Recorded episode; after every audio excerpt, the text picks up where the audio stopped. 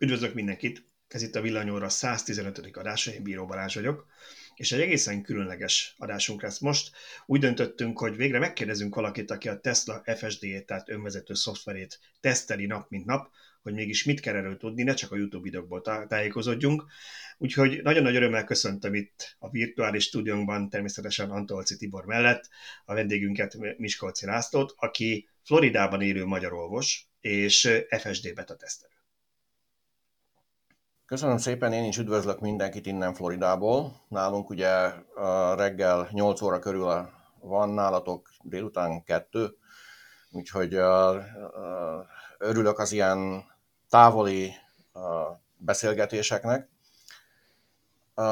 Mint említetted, orvos vagyok, 1994-ben jöttem ki az Egyesült Államokba kutatni, és sokáig kutatóorvosként dolgoztam, lényegében 2000-2001-ben kezdtem el megszerezni a diplomámat, és 2005-től dolgozok, mint orvos. Ennek Aha. megfelelően a, mond, beszéltük, hogy említsem meg, milyen autókat használtam uh, korábban. A 2005 előtt ugye olyan autókat használtam, ami, amit egy kutatóorvosi segédprofesszori fizetéssel, rezidensi fizetéssel ki lehet fizetni. Volt egy rettenetesen rossz Fordom, amin egy év, Ford Escort, amin egy év alatt túl kellett adnom. Volt egy Chevy Impalám, ami rettenetesen rosszul nézett ki, de nagyon a szívemhez nőtt, az egy nagyon jó autó volt, hat hengeres, 5 literes löket térfogattal és körülbelül 120 lóerővel, ami röhelyes, de ez egy nagyon megbízható és jó autó volt.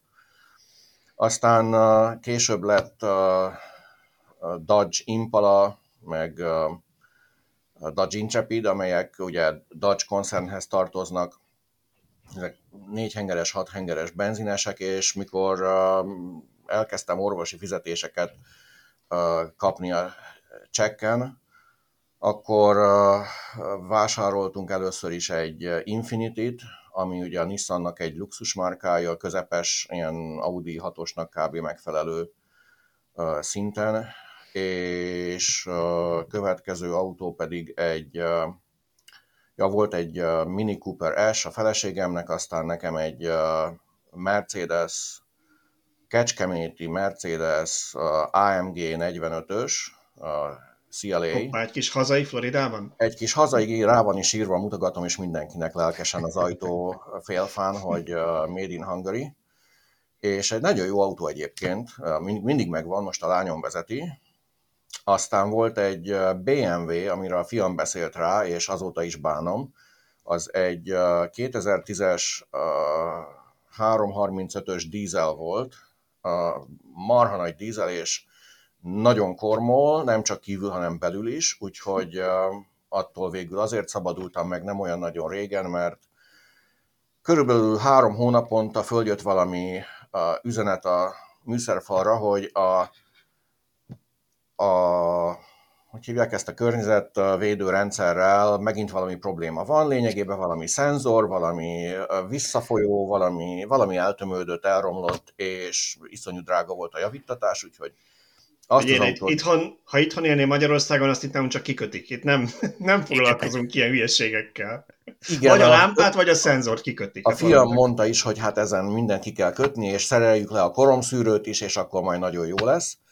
Na most, amióta Teslám van, azóta tudom milyen az, amikor egy 8 literes dízel teherautó belelép a pedálba, és én ott mellette állok, és így eláraszt a füst. El tudjátok képzelni. Na most volt egy Nissan leaf is egyébként, egy rövid ideig, és itt hadd menjek vissza egy kis kérdés, kis válasz erejéig, hogy miért is döntöttem úgy, hogy villanyautót vásárolok, akár hiszitek, akár nem, azért, mert elkezdtem hallgatni a villanyautósokat. Ez Uram valamikor Jézus, talán 2000... Uram Jézus, mit tettünk, Tibor? Így van. Tehát a villanyórát kezdted hallgatni, és ez a alapján? villanyórát kezdtem hallgatni, valamikor 2018 tájékán hallgattam egy fél évig, és utána azt mondtam, hogy hát ezt nekem is ki kell próbálnom, és eközben párhuzamosan szenvedtem a BMW-vel. Oké? Okay? És úgy szenvedtem a BMW-vel, hogy állandóan be kellett vinni szervizbe, és amíg szervizbe volt, nem volt autó, és mondom, hogy kellene egy másik, illetve egy, egy harmadik autó, vagy egy negyedik a feleségemet is beveszem, kellene egy autó, amit akkor használok, amikor éppen a BMW szervizben van, ami úgy szólva állandóan. És mondom, ez, hát ez akkor... feature a német márkánál szerintem, hogy kell egy Kom- autót, igen, akkor használsz a kompenzáljuk egy kicsit azzal, hogy hát legyen egy villanyautó, de hát nem akarok, villanyautók rosszak, kevés a hatótávuk, nem jók, de mondom, hát annyit azért megér a dolog, hogy mondjuk egy olyan 3000, 3000 dollárt beleinvestáljak abba, hogy veszek, bocsánat, 6000 volt. 6000 dollárért vettem egy használt 2012-es Nissan Leaf-et a 24 kW-os akkuval. Eredetileg volt benne, amit kijelzett, egy vagy két pálcika hiányzott. Uh-huh. Most attól függően, hogy hogy számoljuk, az 10 vagy 12. Aztán ez nagyon gyorsan lement, leesett még két pálcikát, úgyhogy a végén már csak 60% körüli uh, aksival jártam, ami ahhoz pont nagyon rövid volt, hogy ide a kórházba bemenjek meg haza, nem maradt szinte semmi hatótávon, uh-huh. rendszeresen úgy értem haza, hogy 6 mérföld, 8 mérföld hatótáv maradt, és hát az nem jó. De addigra eltelt 9 hónap, és nagyon megszerettem. Egyébként egy nagyon rossz állapotban, fizikailag, tehát külsőleg nem volt egy szép autó, kék volt egyébként, belsőleg is a, ki volt itt ott égetve az üléskárpit, meg ilyesmi, de hát olcsó volt, úgyhogy végül úgy döntöttem, hogy na akkor veszünk egy Teslát, mert uh, ezzel a nissan nem tudok többet járni, úgyhogy a, te, a Nissan-t ott hagytam a Teslásoknál, és elhoztam a Long Range uh, modellest. El, elküldték Musknak a, a Nissan-t, hogy nézzenek, mit adtak be nekünk beszámításra. Egyébként igen, mondta, mondtad, hogy rossz... akkumulátor tárolót. Mond, mondtad, hogy rossz állapotban volt ez a, ez a leaf szerintem a Tibor által vásárolt olasz Leaf taxi erre mondja, hogy fog meg a söröm. Úgyhogy... Igen, annyira azért nem, hát néztem azt is, nem volt annyira rossz. A, a, a nejem nagyon nem szerette, én, én nem mondom, nekem kifejezetten a szívemhez nőtt. Nagyon jó kis autó volt. És hány kilométert jársz naponta? Mert azt tudjuk, hogy Amerikában mindig, mindenki nagyon sokat megy naponta kilométerben, ingázik. Neked Igen, lényegében 42 mérföldet megyek oda-vissza, uh-huh. és az olyan 60 az, az nem olyan sok, kilométernek felel meg, annyi, nem olyan sok. Annyi, amennyit én is ingázok Veresegyházra, Budapestre, tehát az, az még akkor nem is kiemelkedő, de akkor ezt a 60 kilométert, ezt azért tudta nagyjából hát a ennyi végén is ez az autó. Uh-huh. 70 ez, ez kopra. Aha. Uh-huh. Hát Floridában nincsenek annyira kemény telek szerintem, úgyhogy Igen, tehát ott azt a 15 fokot, ami télen van, azt ki tudta bírni. Ja, és azt nem mondtam, hogy, és mindezt úgy, hogy többnyire vitorláztam, autópályán 65-tel, ahol 65-tal megengedett, és mindenki 80-nal megy, úgyhogy beálltam mindig valaki mögé. 9 hónapon keresztül lényegében ez volt, és ennek ellenére szerettem. Hát, hát épp ez, az jutott eszembe, az jutott ez... eszembe, hogy pont most nincs itt Szöcske, amikor találtunk egy embert, akinek majdnem annyi autója volt már, mint Szöcskének. Pont most hagyta ki az adást. Mondja Tibor, parancsolj. Hát nem, csak hogy ez, ez meglepő, hogy, hogy valaki ennyi küzdelem után is azt mondja, hogy ez nem, ez nem hülyeség, ez meg, megveszem a jobbik autót, a drágábbikat rá szállnak, nem tudom, százer dollárt, és és, és megveszem a, a normális villanyautót, és akkor szeretni fogom. Tehát ez elhivatottságra val. Hát pontosan ez történt, tehát uh, amit megtapasztaltam belőle, hogy egyrészt a villanyautó halk, uh, kényelmes, jó úgy minden szempontból, és ennek a Leafnek volt egy nagyon nagy hátránya a akkumulátor méret, illetve az akkumulátor 60%-os uh, maximális tölthetősége. Igen, azt, azt tudni kell, hogy ez a 2011-12-es széria, ez egy nem jól sikerült, ugye az volt a legelső uh-huh. kiadása ennek a Nissan Leafnek, és nem igazán jól sikerült, és pláne az ilyen meleg éghajlaton, mint ami Floridában is van, nagyon hamar kinyíródtak ezek az akkumulátorok. Én még azon csodálkozom, hogy egyébként csak két pálcát veszített el addigra, mire hozzád ért, mert ennél sokkal rosszabb állapotban szoktak lenni a, az Tudjuk, autó. hogy mennyire őszinte a Leafnek a felézeti számítógépe a pálcákat illetően, úgyhogy lehet, hogy az már akkor, az jutott eszembe, mondta, hogy elég hamar 60%-ra ment, hogy lehet, hogy az elején is már rosszabb állapotban volt, csak... Persze, én, én ezt tudom, meg. én ezt a, akkor is tudtam, amikor megvettem. Uh-huh. És a probléma az az, hogy itt Floridában ugye meleg van, a Nissannak nincs hűtése, úgyhogy a maximális töltöttségi görbe így ment lefelé. Tehát azt ki tudtam számolni, hogy havonta elvesztettem több százalékot.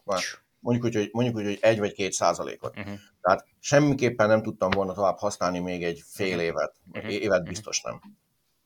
Szóval azt akkor már tudjuk, hogy miért lettél villanyautós, és ebből rész, rész, részben ja, Bocsánat, még egy, még egy kérdés, hogy a Nissan, ez alatt a kilenc hónap alatt még ugye a, a, a BMW-t hordtad a szervizbe, és a második autó volt, hányszor kellett szervizbe vinni? Hát ez egy nagyon jó kérdés. Egyetlen egyszer vittem el szervizbe, miután megvettem, és elvittem a Nissanosokhoz, és azt mondták, hogy hát azon kívül, hogy ki kell cserélni rajta, mert hát volt már benne valami 50 ezer mérföld, ki kell cserélni rajta a fékolajat, meg esetleg javasolják a légkondi hűtőközeg, vagy valami szűrőcsere. Összesen ráköltöttem 230 dollárt ezekre a cserékre. Azt mondta, hogy fék az még új, stb. stb. Egyetlen egyszer nem kellett elvinni sehova. Teljesen így, így ez a részét, hogyha nézzük, akkor viszont értető, hogy beleszerettél a villanyautózásba, hiszen volt egy hagyományos autód, amit ugyan nagyon kényelmes volt, biztos nagyon jó volt, de rengeteg idődet elvitte, meg pénzt elvitte, hogy javítasd, és ott volt a másik oldalon egy olyan autó, ami uh, nyilván a mindennapokban egy kis uh, stresszt, meg kihívást okozott, de, de egyébként meg nem volt vele baj. Így van. Szóval azt kezdtem mondani, hogy azt most már akkor tudjuk, hogy miért vettél villanyautót, és erről részben mi tehetünk.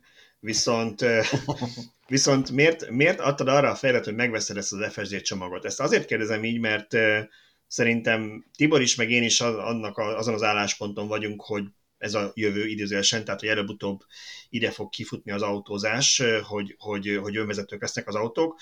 Na de hát amikor a Tesla ezt elkezdte árulni, már akkor lehetett tudni, ez még nagyon messze van, ráadásul nagyon drágán adják, sőt azóta még drágában adják. Miért döntöttél úgy, hogy megveszed az FSD csomagot a kocsi mellé?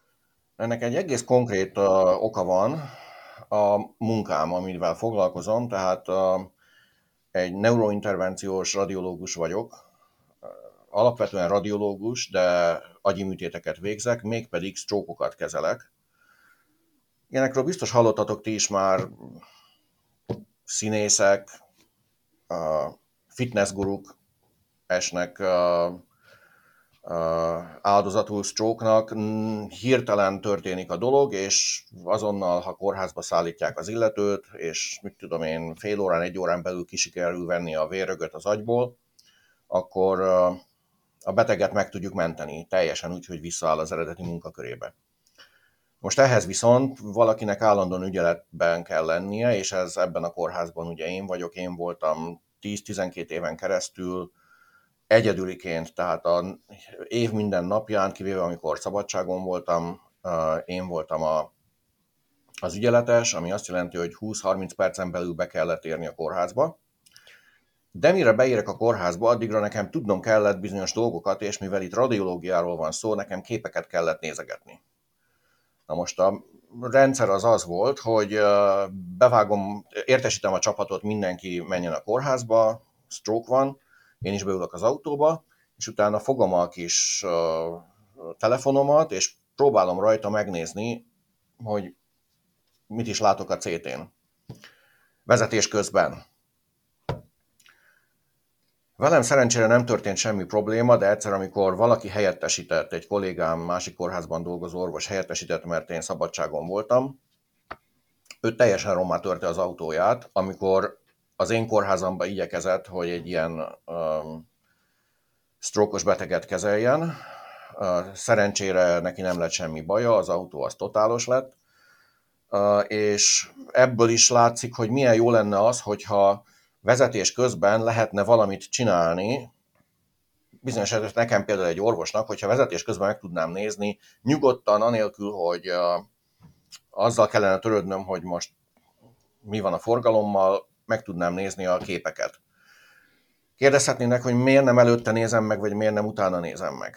Hát mert nincs idő, tehát uh, itt minden percben két millió idegsejt pusztul el egy ilyen stroke közben, tehát minden perc lényegében számít, ezért csinálom, nem csak én csinálom, szerintem ezt minden, minden orvos ezt csinálja, hogy hát bizony ilyenkor menet közben nézünk meg bizonyos dolgok, kommunikálunk, telefonálunk, sok mindent el kell intézni, nekem 20, 25 percem van rá, amíg otthontól beérek a kórházba, hogy ezeket a dolgokat elintézzem. Amikor beérek, akkor sem tudok rá szakítani 5-10 percet, hogy megnézem a, a képeket, mert megint csak percenként 2 millió neuron, nem, akkor azonnal megyünk a műtőbe, és már csináljuk is a műtétet. Számomra meglepő az, hogy azt mondod, hogy vezetés közben mindenféle képeket nézegetsz, és ennek ellenére ugye fölvettek ebbe az FSD beta programba, mert jó lett a, az a pontszámod, ami alapján ők megítéltek a vezetési képességét. Ez a kettő hogy jön össze? Igen, hát ez egy Model S. Tehát itt nem az a lényeg, hogy a szemem mit lát, vagy nyitva van egyáltalán, mire figyelek. Itt az a lényeg, hogy valami legyen a kormány érzékelje a, a kezem jelenlétét. Uh-huh. És uh, hát ezt az ember megtanulja előbb-utóbb, már álmába is uh, rajta tudja tartani a kezét a kormányon, úgymond. Úgyhogy ez, ez így nem volt probléma.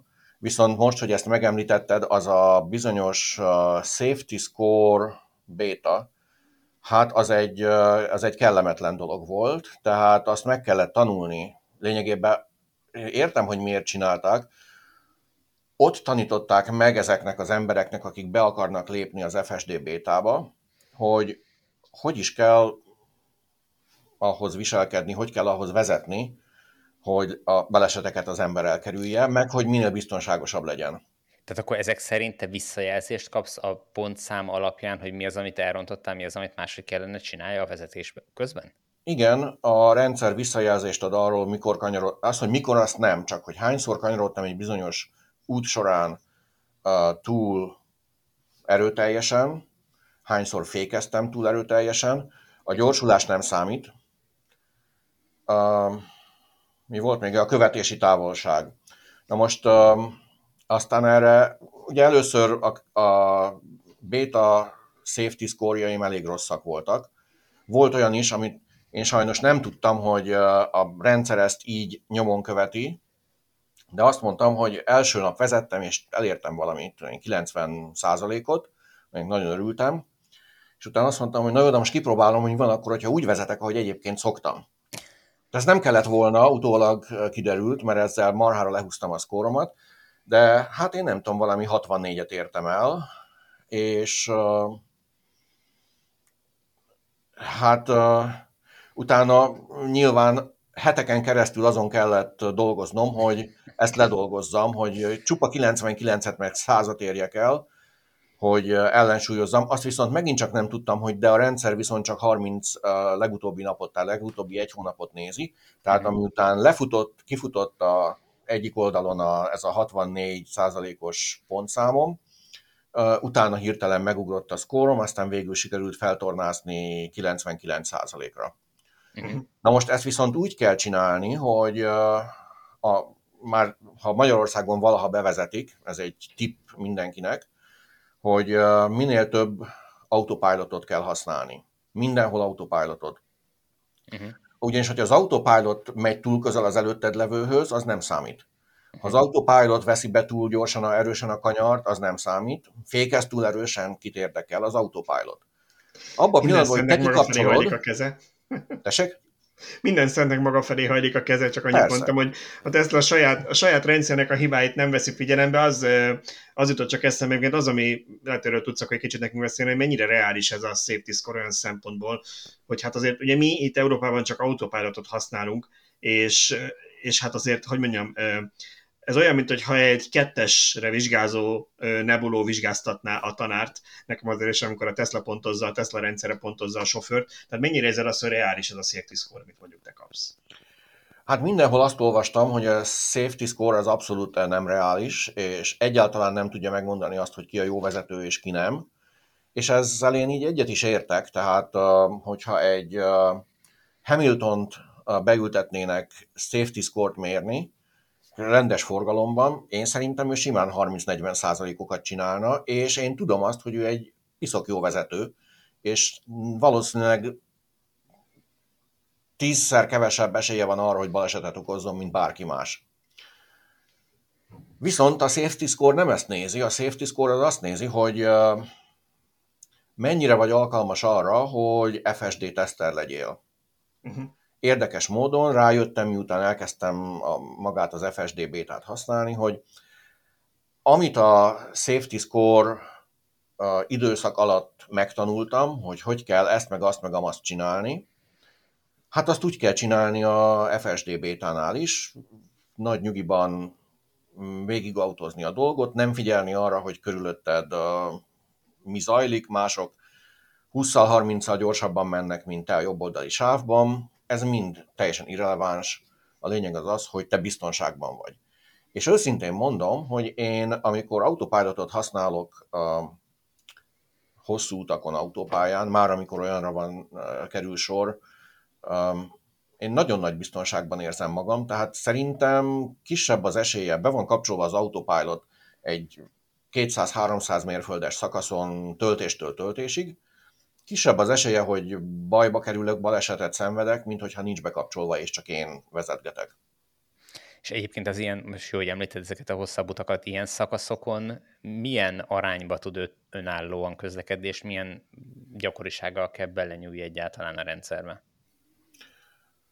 Hát a FSD bétának a legnagyobb hátránya most jelenleg az szerintem, hogy 80 autópályán, hogy 80-ban van limitálva maximum, uh-huh. és azért a forgalom időnként annál egy kicsit gyorsabban megy, és időnként az ember elfelejti, hogyha 80-nál, és ilyen történt velem nem egyszer, hanem azt hiszem kétszer, hogy 80-nál valaki, valakinek segíteni akarok. Jön, maga, jön mögöttem valaki, nem villog, itt nem szokás Amerikába villogni, látom, hogy ő menne, és mellette meg egy kamion, én megyek 80-nal, a kamion megy 79-el, még legalább fél perc lenne, míg megelőzném, és olyankor rálépek egy kicsit a gázra, de elfelejtem, hogy a FSD beta be van kapcsolva, és amint túllépem a 82-83 mérföldes sebességet, akkor az FSD letilt, villog, piros minden, hogy olyat csináltam, amit olvastam korábban, hogy az nem szabad, nem szabad 80-nal gyorsabban menni, hm. úgyhogy most engem letilt a következő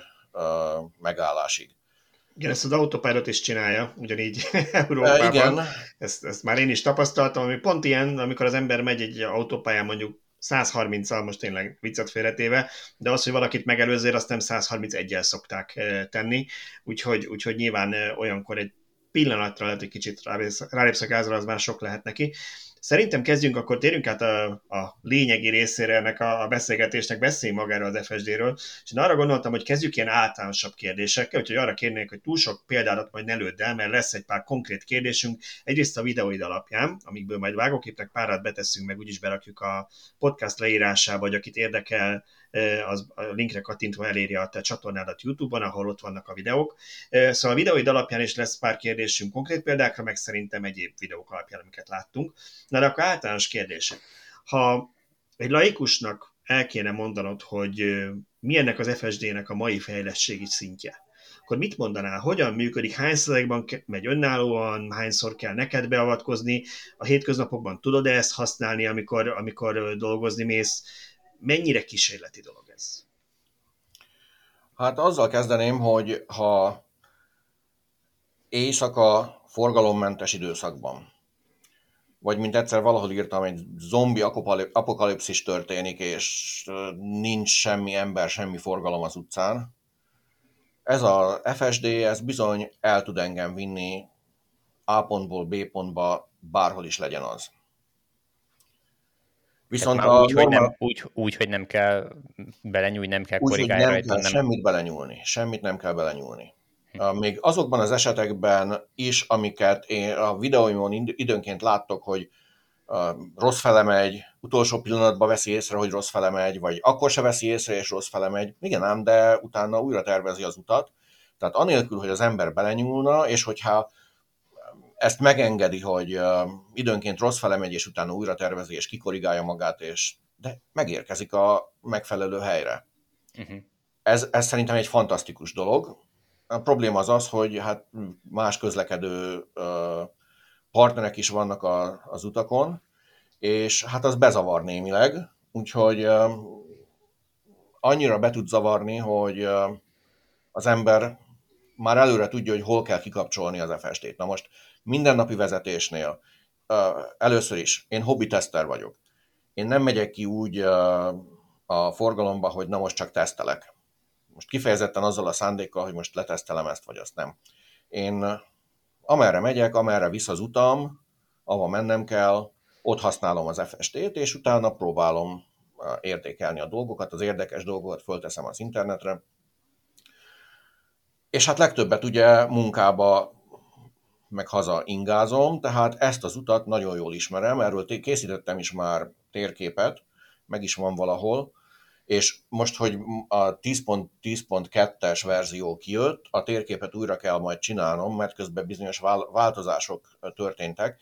Úgy vettem észre, hogy én is nézekedek nagyon sok FSD-s videót a YouTube-on, és számomra nem az az érdekes, amikor, amikor nem történik semmi egy vidéki, őszi vagy téli úton, kertvárosban, forgalommentesen, időnként nézek hogy egyenesen megy 10 mérföldön keresztül, és semmi nem történik, és el van ájul, hogy milyen jól csinálja, de ez nem probléma.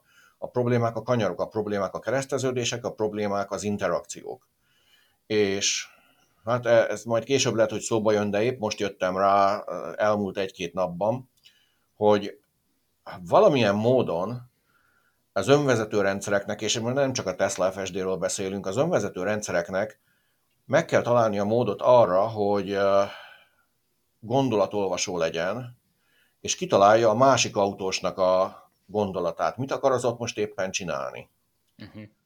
Uh, Tehát arra ezzel, gondolsz, ezzel amikor mondjuk te, te már idézősen látod valakinek a mozgásán, vagy, vagy hogy, hogy, az, hogy az mire készül, vagy tudod, hogy mondjuk az egy teherautó, ami mellettem indulő nem fog olyan gyorsan gyorsulni, tehát én be tudok majd elé menni, hogy sávot váltsak. Igen, igen. Ezeket ő nem tudja, hanem ő csak megpróbál, be van neki át, mondjuk 100 méterrel a kanyar előtt lehet sávot váltani, és nem veszi figyelembe, hogy, hogy mondjuk ott nem fog tudni beférni már, hanem. Pontosan erről van szó, és, és hasonlókról. Tehát egy, egy csomó emberi tulajdonságot valahogy be kell építeni ezekbe a mesterséges intelligenciákba, ami nélkül el fog tudni lavírozni a forgalomban, de jobb lenne, hogyha olyankor valami zöld lámpa villogna az autó tetején, hogy vigyázz, mert itt most uh, uh, egy mesterséges intelligencia vezet, és akkor a többi autós tudná, hogy oké, okay, ez most azért uh, azért viselkedik így, mert nem ember vezet, hanem egy gép. De hát ez a Tesla FSD bétával nem így van, és hát ezért van az, hogy és időnként tudom, hogy mikor el kell már elő, előre kikapcsolni. Látom azokat a szituációkat, amikor közeledek egy körforgalom felé, egy jobb kanyar felé, egy, a szokásos helyeken nyilván. És tudom, hogy itt érdemesebb kikapcsolni, mert itt úgyis baj lenne, és én nem akarok bajt. Azt nem kérdeztük még, hogy te mióta is használod? Hányos verziótól kezdve, illetve ez hány hát, hónapja? Én november végén kaptam meg, és uh-huh. azt hiszem, hogy akkor a 10.6-os verzió volt, és néhány uh, sorozatos upgrade után most a 10.10.2-est használom. Uh-huh. Uh-huh. Ezek az upgrade-ek egyébként érdekesek, mert uh, van, amikor volt olyan, amikor az első nap én is rögtön megkaptam, és volt olyan, amikor több mint egy hetet vártam, majdnem két hetet, mert karácsony 24-én kijött egy bizonyos verzió, a 10.8.1-es, és én azt csak valamikor szilveszter éjjel kaptam meg. Uh-huh.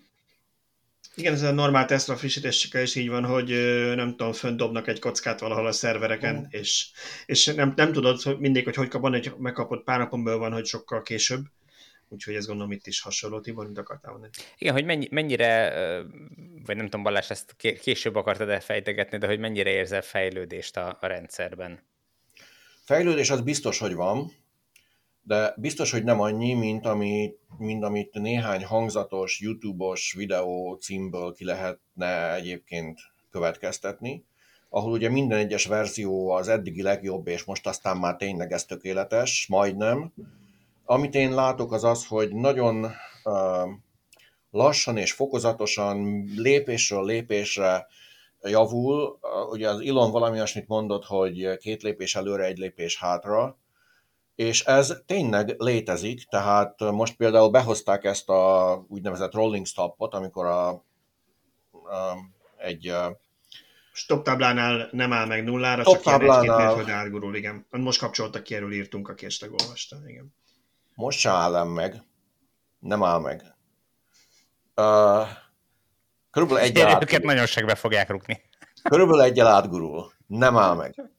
Uh, csak úgy mondom, hogy... Ez a, hogy, ez a California Stop, nem? Igen, na most a California Stop az az, hogy egy olyan 5-6-tal átgurulsz, ami, ami szintén nagyon lassú. Most azt csinálja, nem áll meg. Tehát ez még mindig megbukta azon a bizonyos vizsgán. Aha.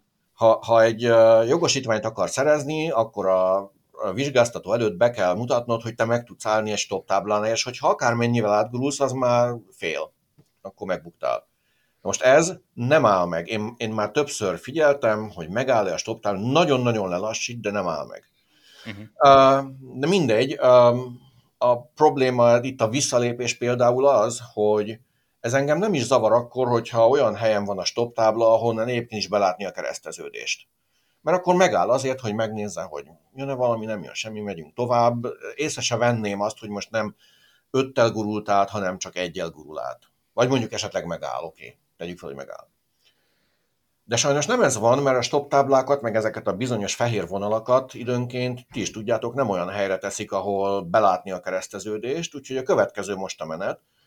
Az autó megáll, követve a kressz szabályait, a stop táblánál meg a vonalnál, ahonnan semmit nem látni, ahonnan aztán elkezd lassan előre gurulni, de, mi, de most már nem 5-6-tal gurul, mert korábban ugye, amíg ez a California Rolling Stop volt, addig annyival gurult előre, amíg be nem látta a kereszteződést, de most egy-kettővel gurul, hiszen előtte megállt, uh-huh. úgyhogy az egész kereszteződésen áthaladás az ilyen kevésbé belátható kereszteződésekben annyira lelassul, hogy hát ilyenkor én bizony átveszem, vagy amit lehet csinálni, az az, hogy egy kicsit megpöncinti, megpöncinti az ember a pedált, és erő, erőszakkal átnyomja a Teslát a kereszteződésen.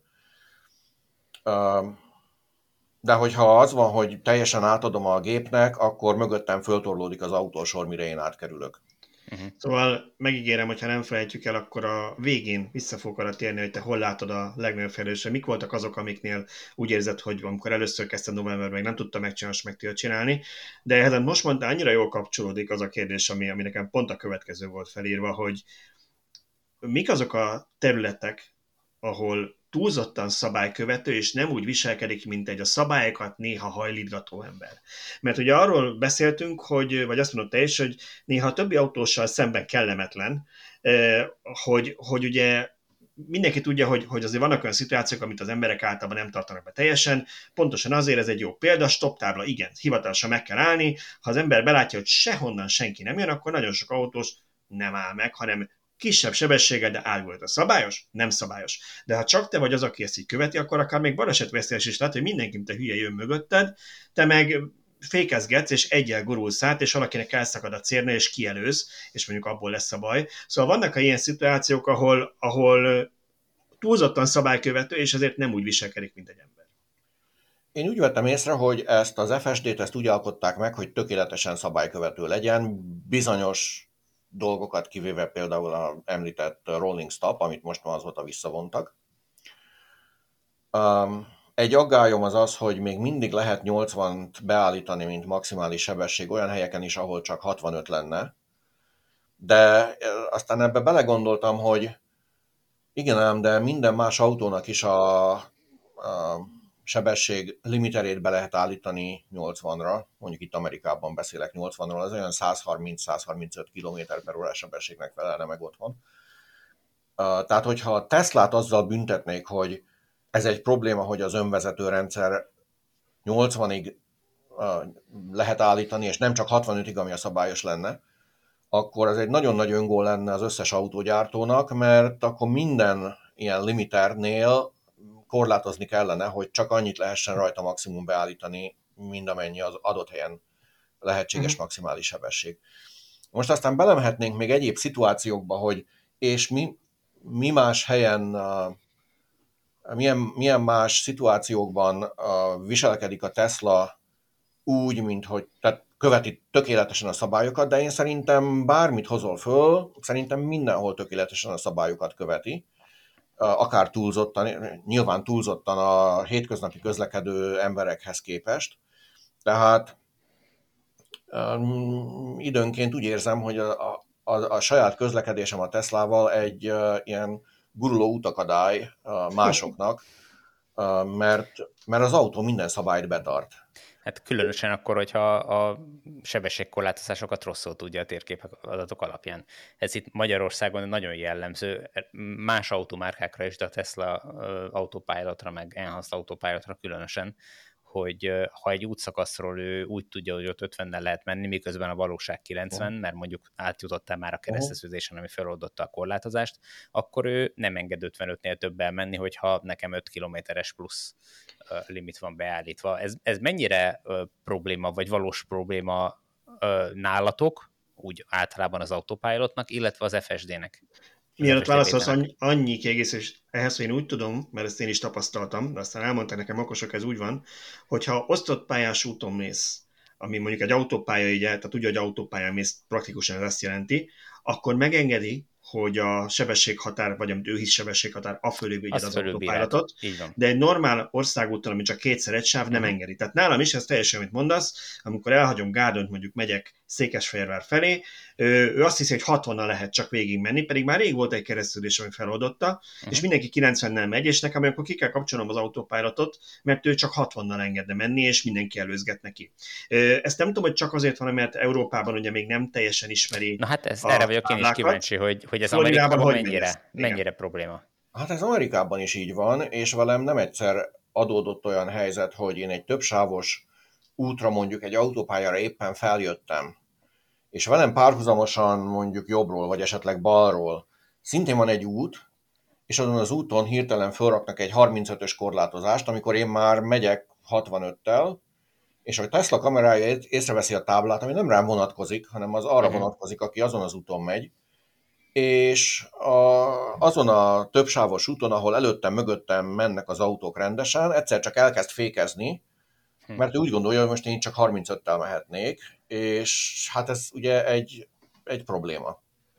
Igen, azt hiszem, hogy egyébként ez alapvetően másból fakad, mint a miénk, mert amit te mondasz, szerintem az az lehet a gond, hogy nem jól azonosítja, hogy a te útszakaszodra vagy egy másikra vonatkozik egy tábla. Itt nálunk Európában csak simán nem tudja a szabályokat, de ezt állítólag, hogy mondjam, ez, ez nem hiba, hanem feature, mert hogy még nincs rá felkészítve. Reméljük, hogy a márciusig frissítés, ha nem csúszik, ezt megoldja, de itt, itt inkább az a gond, hogy, hogy ő nem tudja például, hogy Magyarországon, hogy ha neked van egy, egy, egy keresztút, az feloldja a sebességkorlátozást, ha nincsen tábla, ami effektív feloldja, vagy nincs kint egy új sebességhatár, akkor ő nem, nem oldja fel saját magától, ha csak nincs így hardkodolva a térkép adatban, hogy itt ennyivel lehet. Igen, értem, szerintem... mit mondasz, és ez itt is ugyanígy van. Igen, szerintem Aha. ez nem magyarországi jelenség. Akkor ez nem csak magyarországi, oké. Okay. Oké, okay, ne, oké, okay, nem oké. Okay. és, a, a, bocsánat, a... és a, a, a városban, tehát hogyha nem autópályán megy, az FSD beta az, az mennyire jobb ebből a szempontból, vagy az is pont ugyanilyen? Hát szerintem ez is pont ugyanilyen. Uh-huh. Um, azzal megspékelve, hogy vannak bizonyos um, útszakaszok, ahol valami miatt le kellene lassítani.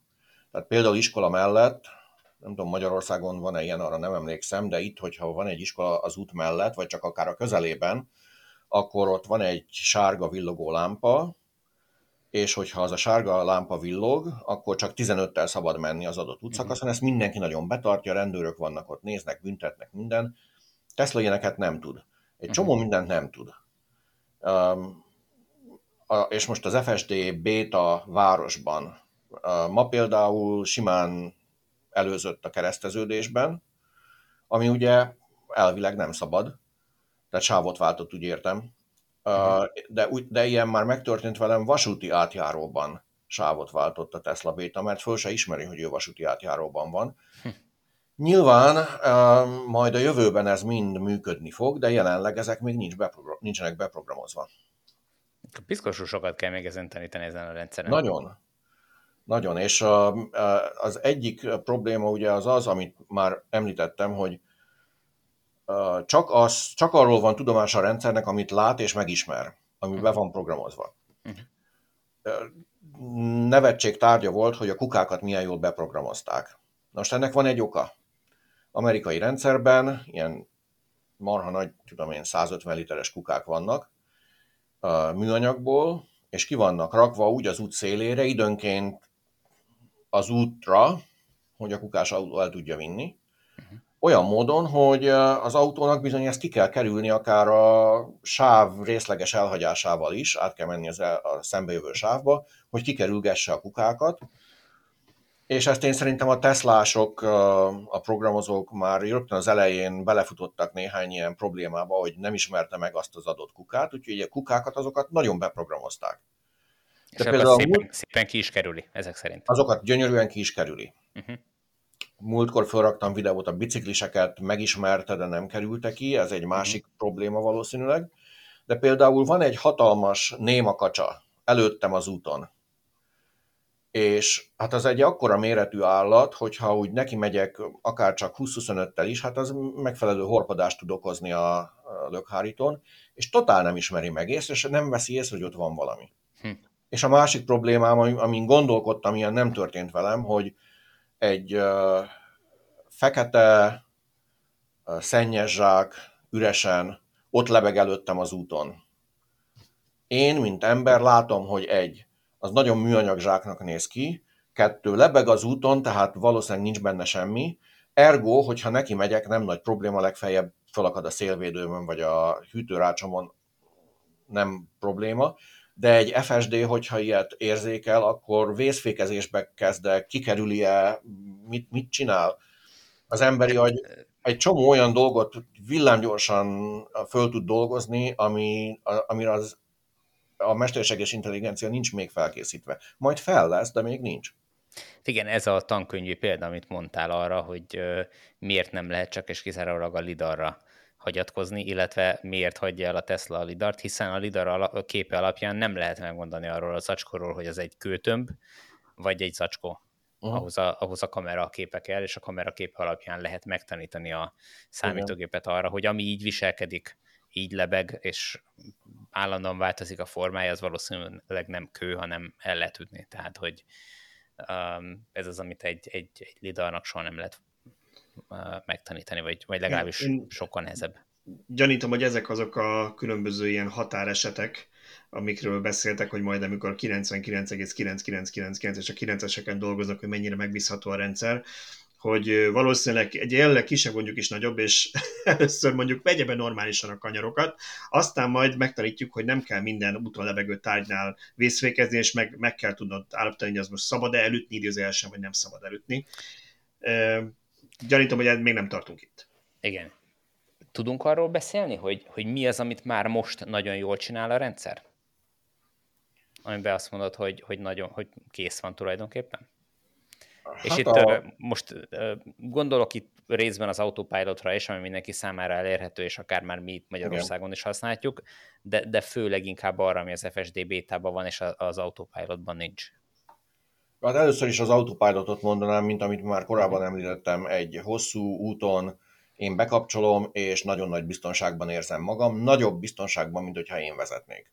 És a sávváltás itt ilyenkor jól működik? Tehát, hogy, ö... Most a sávváltás az nekem ki van kapcsolva uh-huh. autópályán, autopiloton. Uh-huh. Én ezt azért választottam, mert nem tudom, hogy ti tapasztaltátok-e, ha vezettetek Teslát, hogy nagyon esetlegesen ítéli meg, hogy mikor kell sávot váltani, és általában rosszkor. Uh-huh. Tehát én jobban szeretem azt, hogyha kijelzi nekem, hogy ő most sávot szeretne váltani, és hogyha én egyetértek, akkor egy pöccintéssel jelzem, uh-huh. és mhm. akkor sávot uh-huh. vált. Igen, Sávváltáson... ezt, e- ezt én is tapasztaltam, bocsánat, hogy félbeszakítottalak, csak hogy, hogy uh, én is tapasztaltam, hogy ő rendszeresen akar visszahúzódni például a belső sávból ki a külső sávba úgy, hogy már látszik előre, sőt ő is látja a képernyő mutatja, hogy egy teherautó van, ami sokkal lassabban megy, tehát gyakorlatilag mire visszaérne a, a külső sávba, addigra már megint jöhetnék vissza a belsőbe, ami nem biztos, hogy a forgalom miatt lehetővé válna, tehát akkor benragadnék ott a, a teherautó mögött. Igen, városi forgalomba például előre szeretettel megy be buszok mögé, aminek nincs busz megállója, tehát megáll a külső uh-huh. sávban, és utána torlódás. De most nem erről beszélünk, hanem a, a, hogy mit csinál jól. Igen. Én szerintem, hogyha egy többsávos úton a, a cél csak az, hogy menjünk egyenesen, aztán lavírozzunk el a forgalomban. Én azt, vett, én azt vettem észre, hogy ezt nagyon jól csinálja. Tehát a, a sávváltásai, att, attól eltekintve, hogy bemegy a buszok mögé, uh-huh. attól eltekintve ezek a sávváltások, meg a, a, a, követés, ez, ez nagyon jól megy, és a sávváltások úgy is jól mennek, hogy hogyha forgalom esetleg egy kicsit erősebb, tehát nem fél némileg erőszakosan bemenni, de biztonságosan bemenni két másik autó közé, hogy ott megfelelő hely van, és úgy ítéli meg, hogy, hogy ezt balesetmentesen, kockázatmentesen végre lehet hajtani. Ezt, ezt nagyon jól csinálja.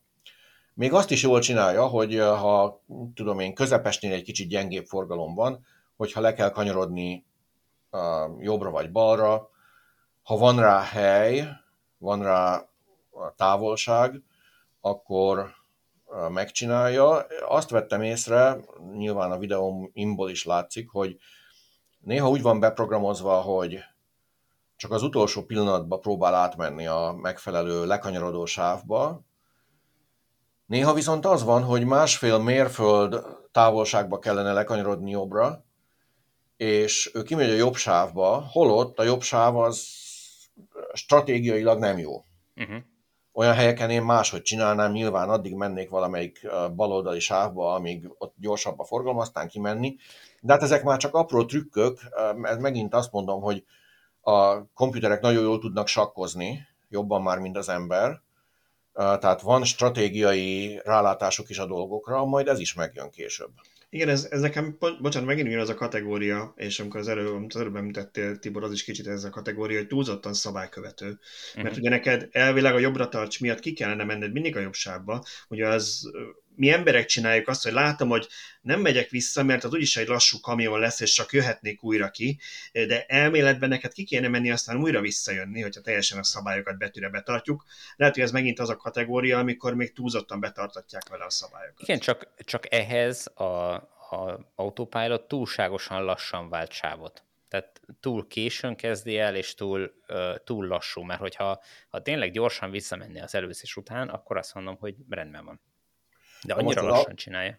Az autopilot az autópályán tényleg lassú, tehát én azt mondom neki, hogy most menjünk át a balra, a balsávba, akkor egy olyan egy-két-három másodpercig gondolkodik, mielőtt megtennénk. Igen. Igen. A FSD városban az tudám gyorsan sávot váltani, uh-huh. tehát időnként engem is meglep, um, és úgy lep meg, hogy nyilván én nem váltanék sávot, és én felügyelem a rendszert, és egyszer csak hallom, hogy elkezd a index működni, és hopp, már ott is vagyok a másik sávban, és nem tudom, mi történt, és eszembe se volt, hogy ez most itt át akar menni. Uh-huh.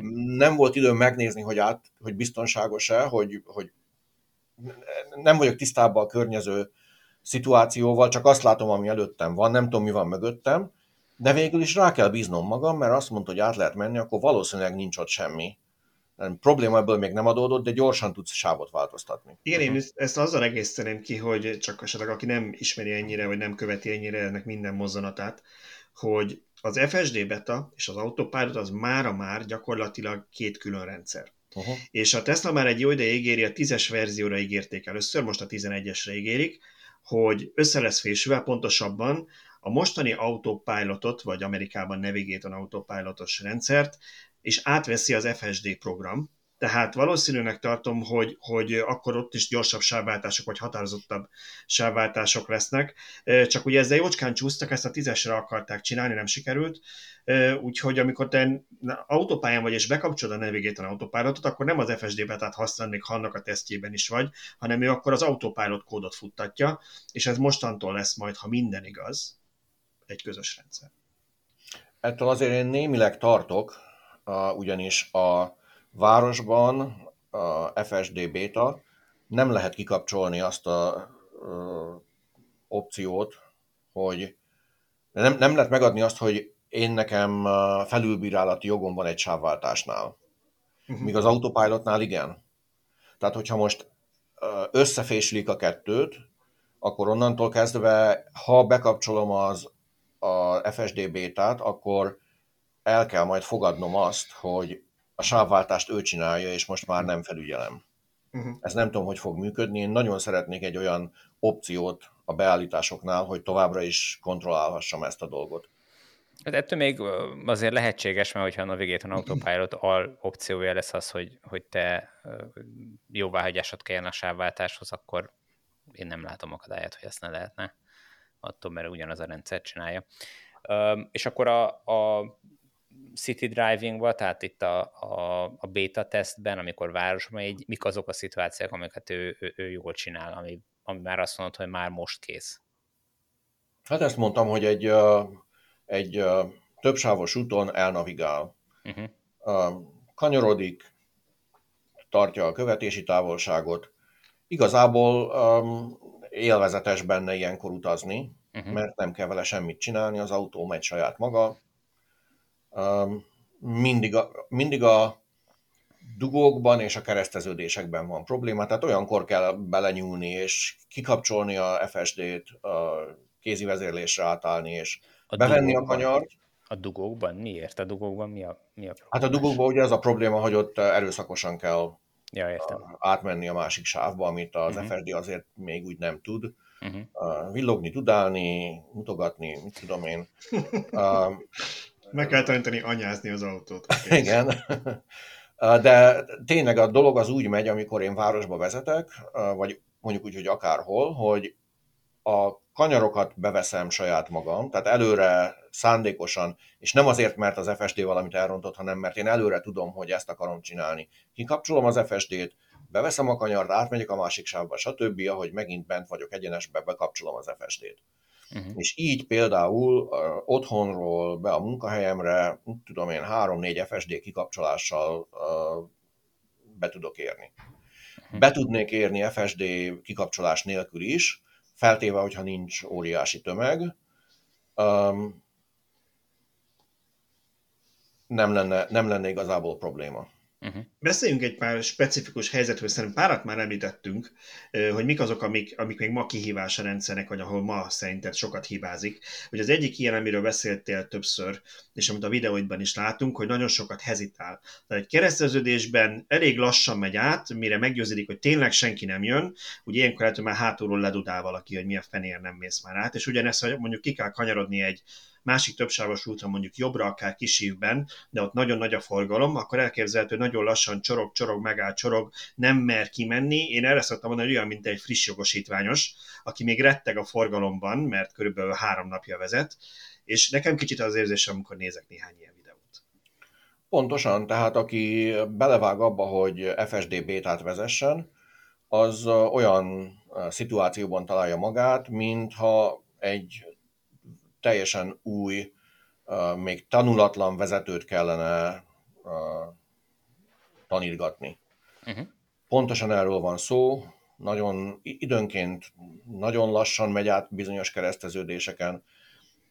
Olyan is van ám, hogy visszaadja, tehát fölteszi a kezét, kiírja, hogy hát itt az FSD kikapcsol, eltűnik az a kék kormány, szürkére vált, és azt mondja, hogy most akkor innentől csináljam én. Például ezt a u a visszafordulást, uh-huh. ezt nem tudja megcsinálni. Ez nincs bepro- eleve nincs beprogramozva, tehát ha ilyet kell csinálni, akkor megáll előtte, kikapcsol, és azt mondja, hogy na, akkor most én jövök. De ilyet Igen, ezt, annak ezt ellenére tervez a, a navigációja, hogy nem tudja megcsinálni. Igen. Tényleg?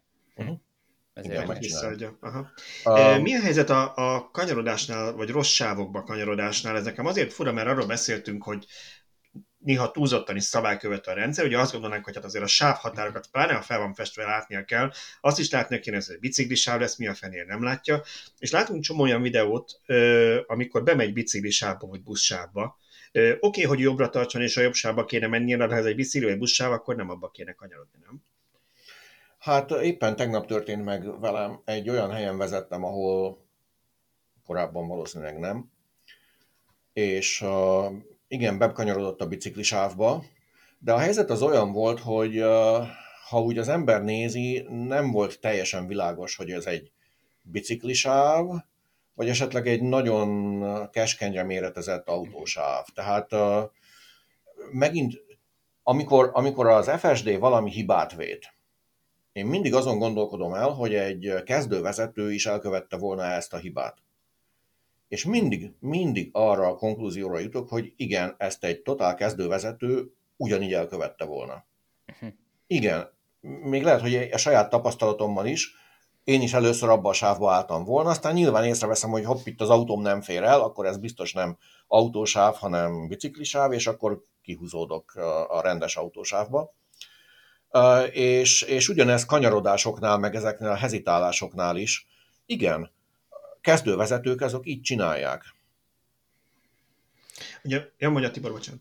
Ne, most csak az jutott mert többször is eszembe a beszélgetés során, hogy, hogy tulajdonképpen én azt figyeltem meg a beta tesztes videókban, de aztán majd megerősített, hogy megcáfolod, hogy, hogy minden egyes ilyen döntéshozatali feature-t, ahol mondjuk elsőbséget kell adni egy másik autónak, vagy, vagy, vagy bármilyen döntéshozatali szituáció van, a Tesla nagyon óvatosan közelített meg, majd ahogy látta, hogy mi a siker rátája a, a megoldásnak, illetve hogy az javult, úgy ö, gyorsította ezeket a szituációkat. Tehát a kikanyarodásoknál is nagyon sokáig a jobbra kanyar is, amikor a balról érkezőnek elsőbséget kellett adni mondjuk egy piros lámpás jobb kanyarnál, a, ö, ott, ott nagyon-nagyon óvatos, hogy gyakorlatilag a, elszakadt a cérnája, szinte mindenkinek is gázra taposott. Ö, majd egy idő után ö, elkezdte ezeket a szituációkat jól megoldani, gyorsan, lendületesen, vagy legalábbis egyre jobban megoldani, ö, ahogy a pontosság meg a, a magabiztossága nőtt a, a rendszernek ezekben a helyzetekben. Igen, és ezt nem csak olyan helyeken lehet, vagy helyzetekben lehet tapasztalni, amiket te mondtál, hanem például a, a sávtévesztéseknél, és erről is vannak ugye videóim, és a javulás fokozatos, tehát most vettem észre, hogy olyan kereszteződésekben, ahol korábban konzekvensen a rossz sávba állt, 10-ből 9-szer rossz irányba akart tovább menni. Ez egyébként egy érdekes dolog, hogy miért történik ez, hiszen a GPS az tökéletesen tudja, hogy le kell kanyarodni jobbra, Uh-huh. És teljesen egyértelmű, hogy a jobb sáv kanyarodik le jobbra, és máshonnan nem lehet jobbra kanyarodni, és a FSD, a régebbi verziók mégis rendszeresen bal sávba álltak be egy ilyen Y alakú elágazódásnál, nekem amikor jobbra kell menni, akkor uh, ugye van a csáp, ezzel tisztában vagytok, ugye ez a kék vonal, ami a képernyő mutatja, Igen. hogy merre is fogunk menni, Igen. merre gondolja, hogy az FSD menni kell. Uh-huh és először az a kék vonal a jó irányba mutat, de ahogy közeledünk az Y-nak a elágazódásához, egyszer csak a kék vonal elkezd átcsapkodni a másik oldalra, és utána ott marad, és utána az autó elkezd a rossz irányba menni, holott a GPS továbbra is azt mutatja, hogy egyenesen megyünk, és ezt én egyáltalán nem értem, és ezt nem mindenhol követi el, ezt bizonyos kereszteződésekbe követi el. Uh-huh. De a jó hír, hogy még ezt korábban 10-ből 9-szer rossz irányba ment, a legújabbi verzió, ez a 10.10.2-es, ez most már négyszer mentem át ezen a bizonyos Y kereszteződésen, és kétszer jó irányba ment. Uh-huh. Annál a kereszteződésnél, ahol um, egy mellékútról kanyarodok föl a 84-esre, hogy aztán fölmenjek az autópályára, az egy többsávos uh, lámpás kereszteződés, ahol mindig konzekvensen bal, bal sávba állt be, holott jobbra kellene uh, kanyarodni, a 10-10-2-es az egyre gyakrabban ma is, ma jöttem be, és jó irányba ment. Uh-huh. Nem tudom, miért van az, hogy időnként rossz, időnként jó. Ez egy mesterséges intelligencia, nem tudom kiismerni, de úgy néz ki, hogy a dolgon javítottak, nem tökéletes, mondjuk 50-50, tehát fele esetben még mindig rossz irányba megy, de teljesen egyértelmű, hogy javuló tendenciát mutat a, ezek a fantomfékezések, amikor először megkaptam a 10.6-ost, én, hogy mondjam, nagyon uh, ki voltam ábrándulva, mert előtte ugye radaros rendszer volt, és a radaros rendszer, ha csinált fantomfékezéseket, az, az mondjuk elég rossz volt, tehát az úgy beletaposott rendesen, de, na, de nem nagyon csinálta őket, és bizonyos helyzetekben ugye, amikor az volt, hogy van, egy, egy híd megy át az út fölött, és azt nézi valaminek a radar. Viszont amikor átváltottunk kamerás rendszerre, akkor ezek a fantomfékezések frekvenciája nagyon megnőtt. Tehát olyan helyeken... Igen, ezt, bocs, azt hagyta mondani csak megint, hogy ha valaki nem tudja pontosan, hogy miről van szó, ugye, amit Európában használunk Teslákat, azokban még van radar, az újabb amerikai gyártásokban már egyáltalán nincs, viszont ugye alapvetően Európában az autopilotnál ezt a radaros rendszert használjuk ö, még mindig, viszont az FSD betában még a radaros autókban is kikapcsolja már a rendszer radart, és csak a kamerákra hagyatkozik, tehát erről beszélsz, hogy amikor hagyományos autópilottal mentél, akkor mi volt, és aztán amikor megkaptad az FSD betát, akkor hiába radaros a te autód, az FSD beta már nem használja a radart egyáltalán, és sokkal több lett a fantomfékhez, és ezt tapasztaltad, hogy egyébként ezt több amerikai felhasználó tapasztalta, és vannak is ilyen irányú reklamációk az amerikai közlekedési hivatal, aki már vizsgálódik, hogy mi van ezekkel a fantom. Igen, köszönöm a helyesbítést, ez tehát tényleg pontosan így van. Uh, viszont itt is van fejlődés, tehát uh, ezt én előre pontosan meg tudom mondani, hogy azon az úton, ahol én járok, ahol a házunktól eljutok az autópályáig, azon a területen régebben körülbelül, vagy pontosan három darab fantomfékezést produkált a 10.6-os verzió.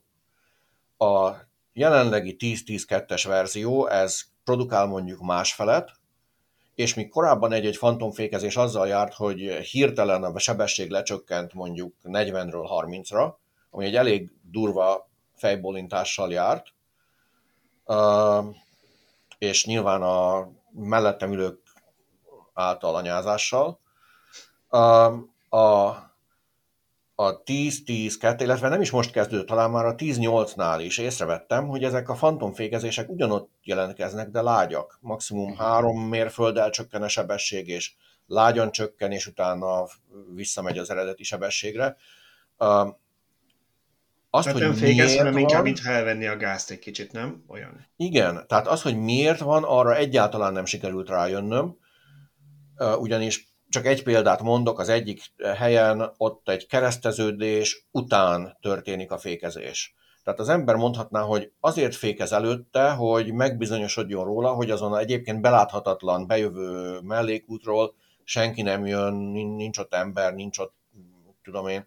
De nem, azon átmegy a eredeti sebességgel, és utána, ahogy elhagytuk a kereszteződést, utána fékez le. Most már szerencsére lágyan, most már így a 10-10-2-es verziónál a fantomfékezések bár vannak, de nem bosszantóak. Tehát ezzel most már lehet élni, ezzel már lehet élni már a családtagjaimnak is szerintem. Volt még itt egy, egy tipikus dolog, amiről még akartam kicsit faggatni, mert ezt több helyen láttam, és úgy látom, hogy mostanában javult.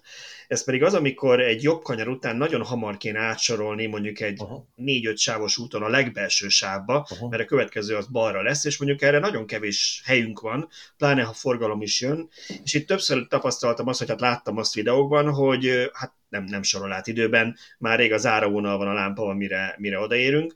A te egyik legutóbbi videóban viszont azt láttam, hogy átsorolt, igaz, átmegy a záróvonalon szemrenbenés nélkül, de hogy most már időben átsorolt. Itt, itt mit látsz ebben? Hát az sem volt időben átsorolás, csak akkor éppen nem volt akkor a forgalom, uh-huh. de tény, hogy megcsinálta a dolgot. Egyébként a probléma lényegét én nem abban látom, hogy itt, itt szerintem egy programozási uh, probléma van. A jobbra kanyarodáskor ugye, amikor rámegyek arra a többsávos útra, akkor az autó hezitál. Uh, sokat vár, és ezt a programozók szerintem azzal kompenzálták, hogy de amikor már rajt vagyok, akkor beletaposunk. Uh-huh. És utána jön a következő feladat. Utána ugrik a, a programlista következő pontjára, hogy na most át kellene menni. Igen ám, de közben fölgyorsítottunk majdnem 40-50 mérföldes sebességre, és ilyen gyorsan megy el mellettünk a átsorolás lehetősége, akkor most gyorsan elkezdünk fékezni, és megpróbálunk átmenni, még ha lehet a baloldali sávba. Tehát, hogyha nem programozták volna be azt, hogy mint egy kompenzációként a nagyon lassú kanyarodás után nagyon gyorsan gyorsít az autó, ha ez nem lenne, és szerintem ez egy kicsit túlzott, tehát én, én szeretek gyorsan menni, de ezek a kanyar utáni gyorsítások, különösen van például a körforgalom utáni kigyorsítás, az is eléggé durva. Ha ezt nem csinálták volna így, akkor sokkal, gyors, sokkal többet gondolkodhatna az autó azon, hogy na és akkor mi a következő lépés, most balra kell menni, sokkal több helye, lenni, helye lenne balra menni. Tehát tulajdonképpen az, az a fő probléma, hogy a megengedett sebesség határa gyorsít föl, függetlenül attól, hogy igazából a kettővel Igen. melletted lévő sávban, ahova be kéne sorolj, ott sokkal lassabban mennek. Igen. Vagy ha nincs is senki, valami nincs, dolog nincs, egy nincs annyi időt, hogy felgyorsítsál.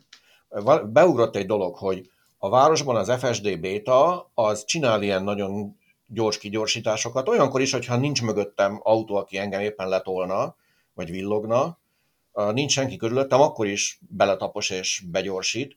Ugyanakkor az autopilot a autópályán, amikor arról van szó, és erről is biztos láttatok videót, amit felraktam, hogy átmegyek a másik sávba, és ott gyorsítani kellene, mert a forgalom egyébként gyorsabban megy, mint én, és minél gyorsabban föl kellene venni a forgalom sebességét, ott nem csinálja.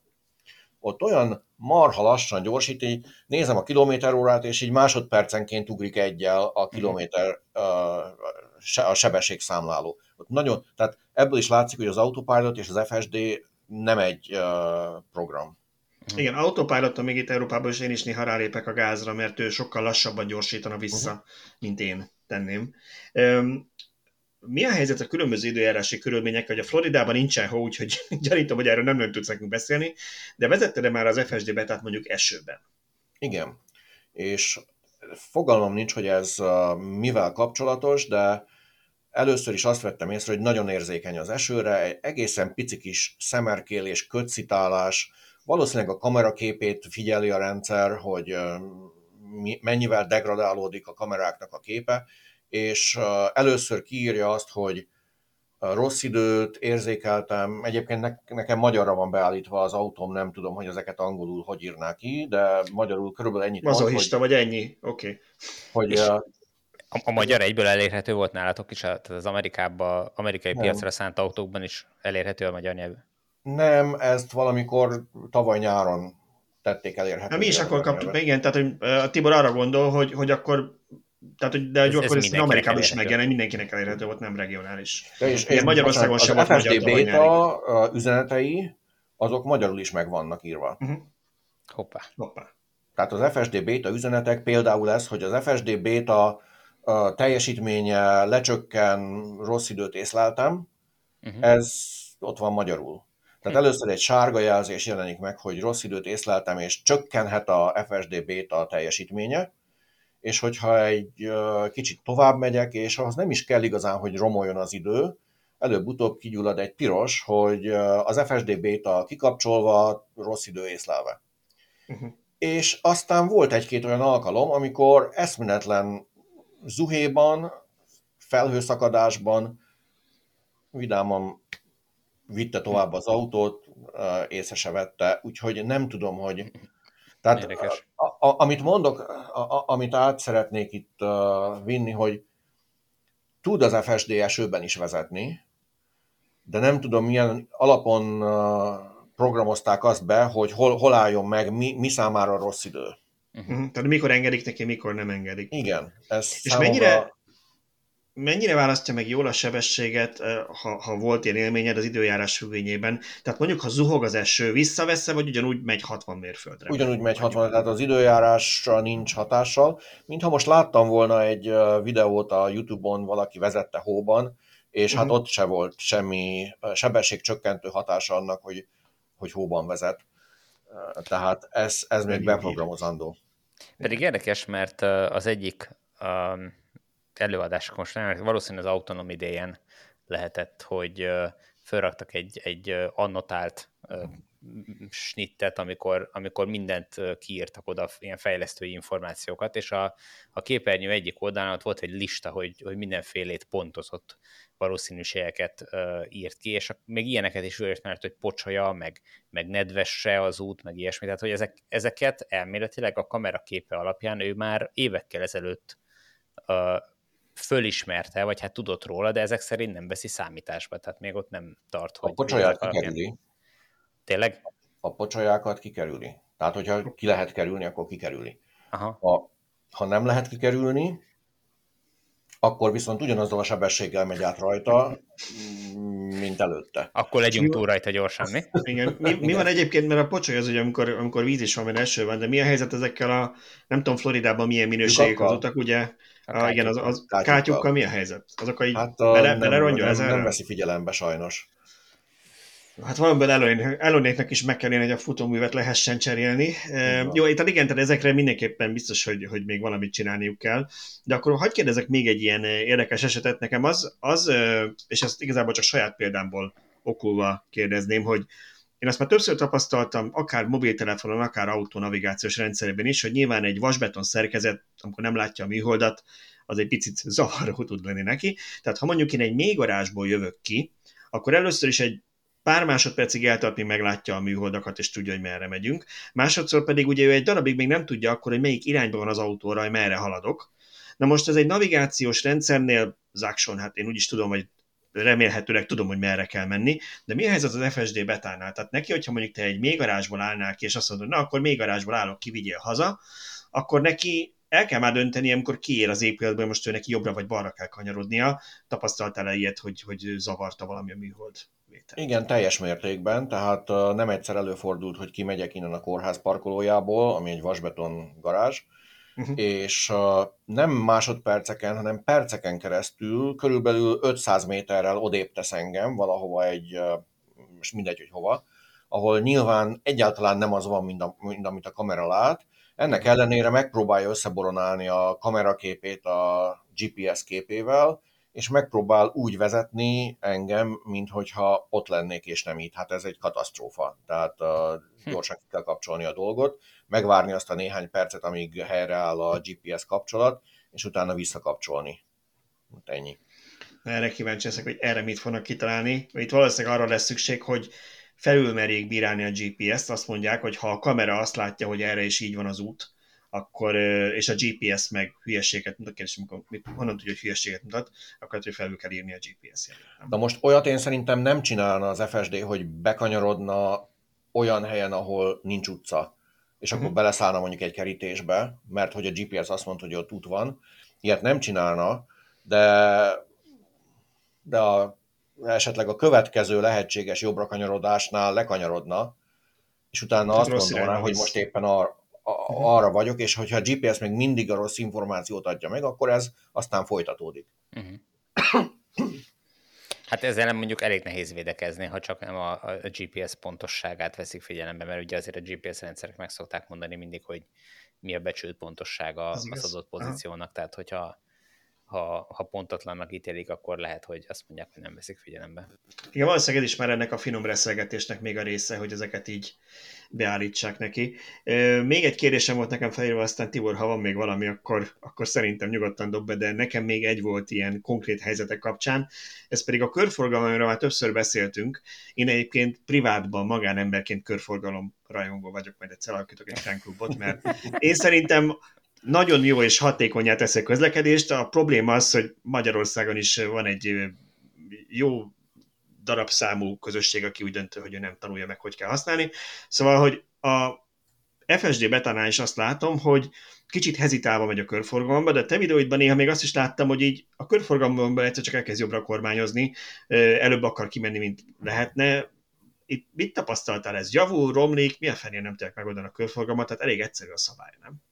Hát azt a videót, amikor a körforgalomban egyszer csak elkezd jobbra kihúzni, azt talán tegnap előtt tettem föl, és fogalmam nincs, hogy ott mi történt.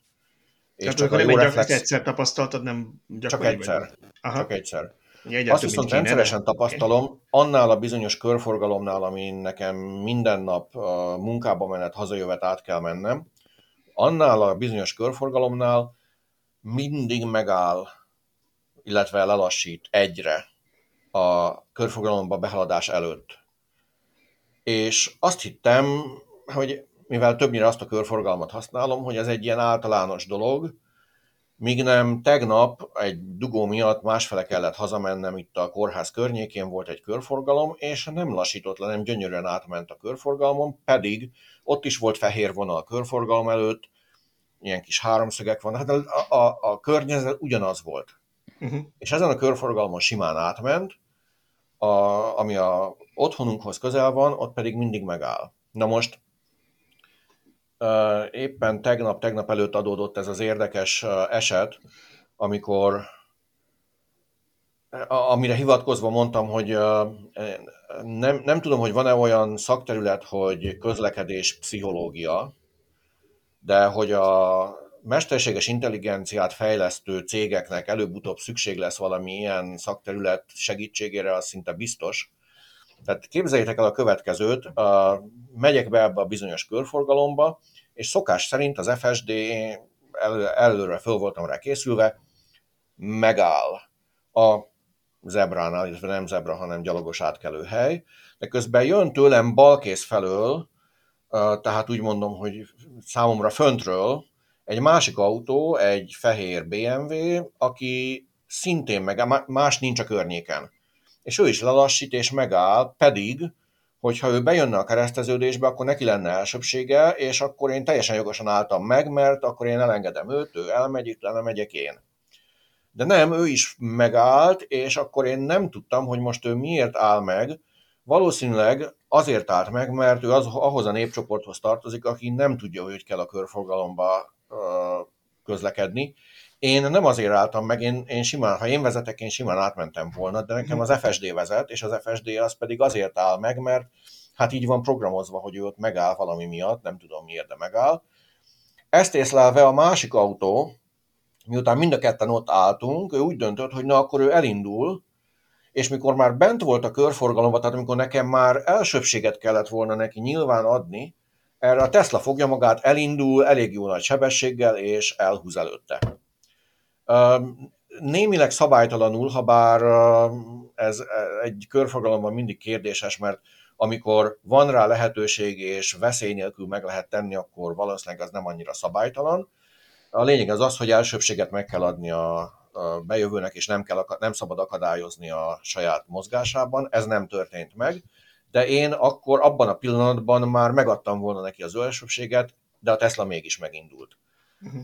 Hát ilyen dolgok vannak, és ezeket uh, uh, valószínűleg előbb-utóbb megint csak át fogják programozni, uh, de úgy általában, hogyha a körforgalmakról beszélünk, akkor azt hiszem, hogy egy uh, problémás, egy nagyon problémás terület a Teslának. Egyébként nekem ez még mindig szimpatikusabb megoldás, mint, mert ugye attól is tartottam, amikor így nézegettem ezeket a teszteket, hogy amikor rájön, hogy valamit elszúrt, ugye sokáig hezitál nézi, hogy akkor most mit biztosra megyünk, elindul, látja, hogy már valaki jött, a legrosszabb az, hogyha beletapos a satúfékbe, akkor hogy tényleg egymásnak mennétek. Míg uh-huh. így, ha eléggé gáztad, akkor, akkor valószínűleg ezt el lehet kerülni. Úgyhogy nem tudom, hogy ez véletlen volt-e, vagy van erre valami algoritmusuk, de ez még a jobbik verzió, mint hogy akkor rémült éve satúféket nyomna, mint mondjuk egy kezdővezető. Igen, én, én ebben a szituációban egyébként reméltem, hogy a Tesla tudja, mit csinál, és azért csinálja, amit csinál, mert úgy érezte, hogy biztonságos, és be van mérve a gyökkettőre. Uh-huh.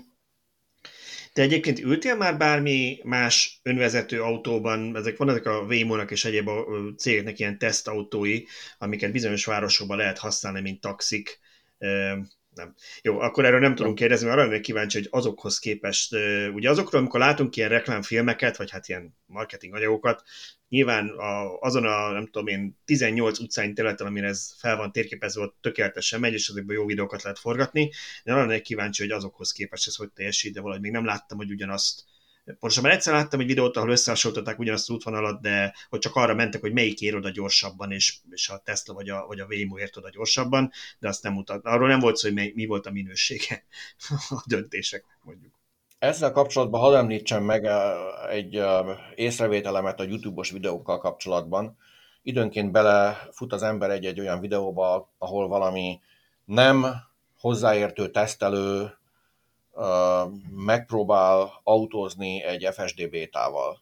Uh-huh. És sikongatások és nyögések közepette mutatja, hogy hogy rángatódzik a kormány a kezében, és ez már teljesen idegesítő és veszélyes, és ezt nem, lehetne, nem lenne szabad megengedni. Biztosítlak benneteket, hogy ez nem így van. Tehát a, kormány nem rángatódzik úgy, mint ahogy azt ők ott leírják, nem olyan félelmetes a dolog, ezt egy bennülő nem érzékeli, hogy az autó most rángatózna jobbra-balra, vagy, vagy fékezne és gyorsítana. A Tesla elég jól kisimította ezeket a dolgokat. Lehet, hogy volt, nem tudom, korábbi verzióknál, 9-es, 10-es verzióknak a legelején ilyen problémák, de jelenleg ilyen komoly problémát nem érzek. Tehát ha, ha valaki mint egy rád, rádob egy lapáttal és érzékeltetni akarja, hogy mennyire bizonytalan a Teslának a FSD-je, akkor higgyétek el nekem, hogy azért az nem annyira bizonytalan. Te mikorra várod, hogy ez úgy működőképes legyen, hogy te bátran nézegetest a képeket munkába menet, és ne kelljen azzal foglalkozni, csak jelez, amikor megérkeztél. Hát én már tudom én most is nézegetni azokat a képeket, de tudod-e, hogy az Elon De most még felügyelet kell. Tudod-e, hogy az Elon ezt mikorra ígérte? Hát öt évvel ezelőttre. Most legutóbb mikorra ígérte? Év végéig talán. Év végéig, Mindig év végére, igen. Mind, minden, év, minden évben ezt elmondja, tehát a, a...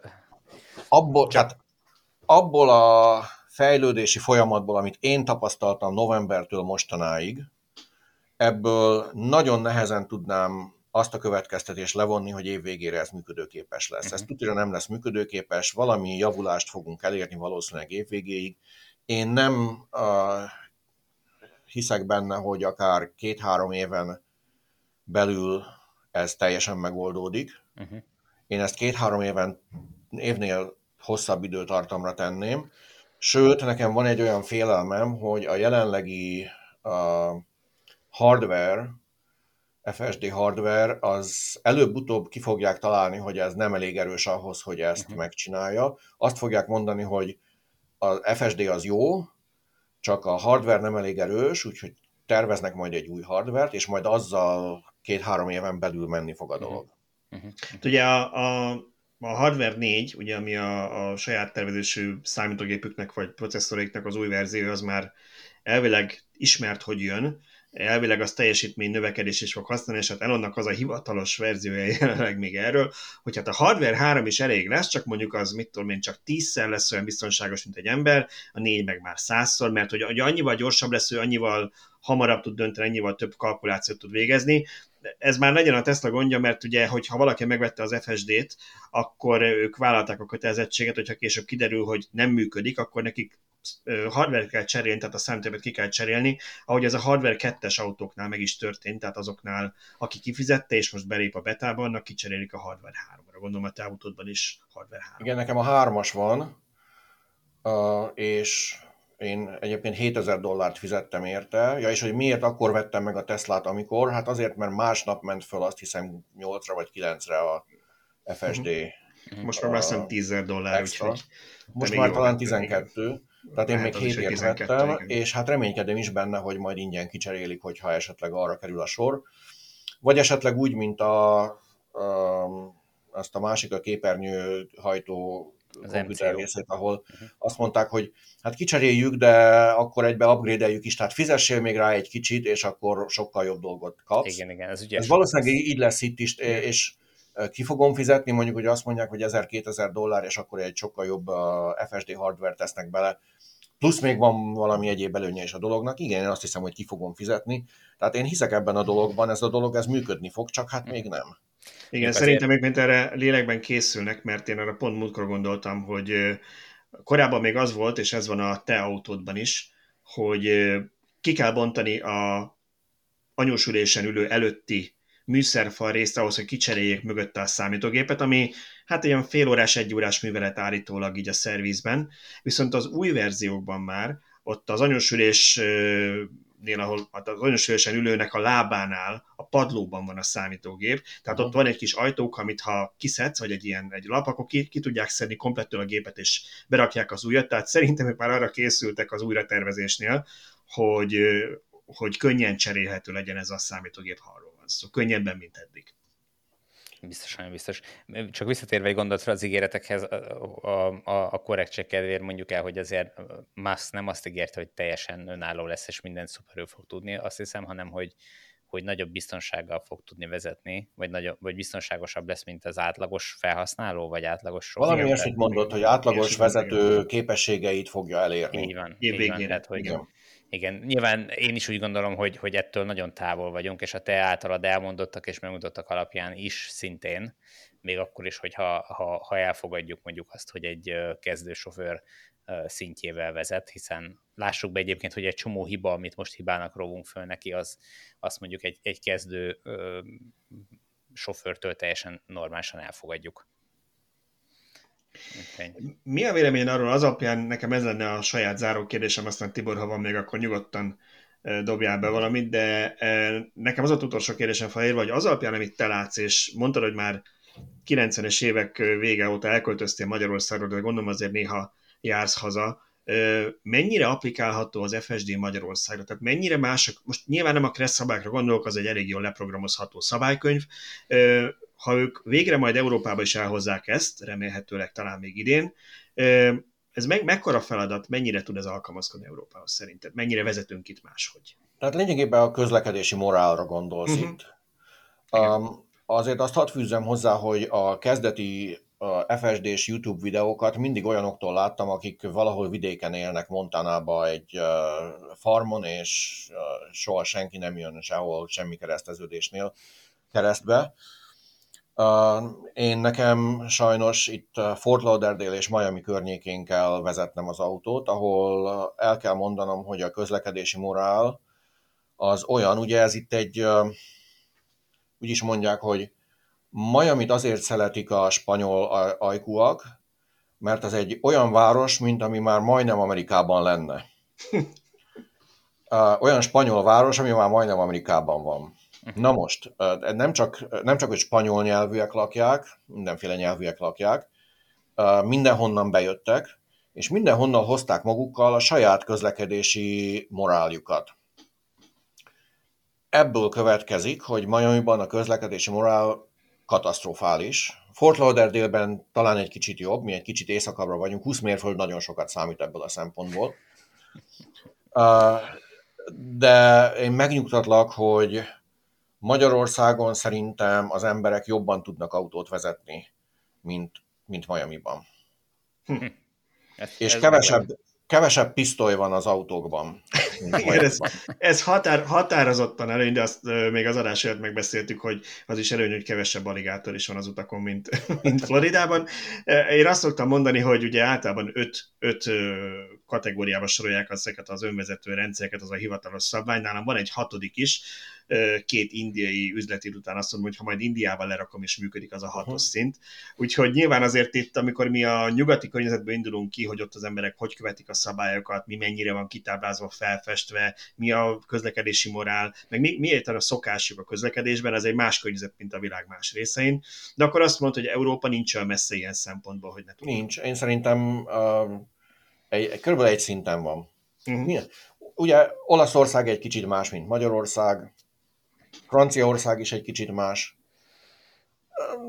Florida is egy kicsit más, de a átlagos szint az azért hasonló. Igen, mondjuk én is úgy gondolom így láttalamba, hogy valószínűleg nem lesz olyan nehéz dolgok, hiszen mire ez idáig eljutna, addig Európában is rengeteg sok adatot tudnak összegyűjteni arról, hogy itt hogy vezetnek, milyen szituációk vannak, milyen helyzetek, milyen táblák, milyen felfestések. Úgyhogy rengeteget rengeteg adatot tudnak gyűjteni, és ezt már csak hozzá kell tenni az ott az Amerikában tanultakhoz, úgyhogy igazából nem, nem én se gondolom, hogy ez komoly probléma kellene, hogy legyen. Az FST-nek nagyon fontos az, hogy az út felfestései jók legyenek. Most, hogyha Magyarországon nagyon sok az olyan út, ahol például nincs közép szaggatott vonal, Na de hát pont az FSD az, ami, ami elmegy akkor is, ha nincs középen fölfestve. Elmegy, de azért nem olyan jól. Jobban például, például, például, hogyha kanyart kell bevenni, tehát mindig kérdezitek ezeket a kanyarokat, unprotected cross-section, tehát uh, táblás, vagy tábla nélküli kereszteződés, és be kell kanyarodnom balra. Uh-huh. Ha nincs jól felfestve, akkor ne, az FSD nem jól kanyarodik be, akkor nagyon sokat hezitál, nem tudja, hogy hova kanyarodjon, nagyon nehezen megy át, és esetleg rossz helyre, rossz sávba kanyarodik. Tehát te a... azt mondod, amikor balra kell kanyarodni, és keresztezni kell a balról jövő sávját, és a jobbról jövőbe kell bekanyarodni. Uh-huh. A jobbról jövőbe kell bekanyarodni. Hát a, neked jobb kész felől jön a, a, a távolabb lévő sáv. Tehát na, most az a lényeg, hogy a, a balról igen, igen, jövőt keresztezned kell. Ma- magyarán igen, kereszteznem kell a szembejövő forgalmat, és így hát, balra bekanyarodok. is. Aha, igen, igen. Na igen. most, azt azért észrevettem, hogy ha több sáv van egymás mellett, és mondjuk uh-huh. egyszerre két sáv kanyarodik, és én a baloldali sávban vagyok, és tőlem a felfestés tőlem jobb kész felől van. Tehát szaggatott vonal, egy uh-huh. kanyar felfestés így megy balra, uh-huh. akkor a Tesla sokkal többet téveszt, és sokkal nehezebben megy át, mint hogyha a jobb oldali sávba vagyok, balról van a szag, tőlem balkész felől van a felfestés, a szaggatott uh-huh. kanyar, az sokkal könnyebben tudja követni. A felfestés az nagyon fontos. Uh-huh. Az a legjobb, hogyha minden fel van festve, tehát jobbról is, balról is van vonal, azt tökéletesen tudja követni. Hát mondjuk Musk elmondta azt, hogy az autopilotnak minden esetben működni kell akkor is, hogyha hülyeség van fölfestve, hiszen a humán sofőr is meg tudja oldani olyankor a szituációt, azt meg kell tudnia, hogy a, az FSD is, illetve igen, a, az autopilotnak a, a rendszere. Hát elvileg igen, de megint visszamentünk oda, hogy aztán a sofőrök egy része is eltéveszti olyankor. Uh-huh. Igen, jogos. Ja, hát érdekes, érdekes szituáció ez, meg érdekes évek előtt állunk, az biztos, hogy nem, nem idén fog ez elkészülni. Túl Igen, minden, minden, mindenképpen, és nagyon szépen köszönjük azt is, hogy, hogy ilyen sokáig rendelkezésünkre álltál, mert jó volt tényleg végre valakivel beszélni erről. Ugye mi is nagyon sok ilyen YouTube videót látunk, de hát az egy dolog, hogy oda ki mit rak be, és nem is azt mondom, hogy valaki úgy vágja meg, hogy, hogy szenzációhajház legyen, vagy túl jó legyen, mert nyilván ilyen is van, csak, csak jó volt hallani így bizonyos szituációkról a véleményedet, hogy nagyon szépen köszönjük, hogy erről meséltél. További jó FSD tesztelgetést és biztonságos utazást kívánunk neked. És hogyha valami van, ami érdekes, akkor nyugodtan szóljál nekünk, szívesen meg, megosztjuk az olvasókkal, megvárunk majd vissza később az adásban, lehet, hogy egy év múlva, vagy valamikor kellene egy újabb checkpoint, hogy mennyit fejlődött a rendszer, és, és akkor tudunk erről beszélni. Most Musk nagyon hype a V11-et, hogy az már Fire, ami ki tudja, mit fog jelenteni, hogy mennyire gyullad ki tőle a kocsi, de hát ugye azért a V11, V12 erre utóbb lesznek újabb, nagyobb lépések, úgyhogy kíváncsian várjuk, hogy mit tapasztalsz ezekben. Hát nagyon örültem, hogy részt vehettem ebben, segíthetem a magyar teszlásokat, a magyar villanyautósokat, és hát üdvözletem mindenkinek a távolból. Nagyon szépen köszönjük még egyszer. És akkor köszönjük szépen a figyelmet a hallgatóinknak, nézőinknek is. Találkozunk jövő héten újra a villanyórában. Addig is minden jót, viszont halásra, viszontlátásra. Sziasztok! Szervusztok!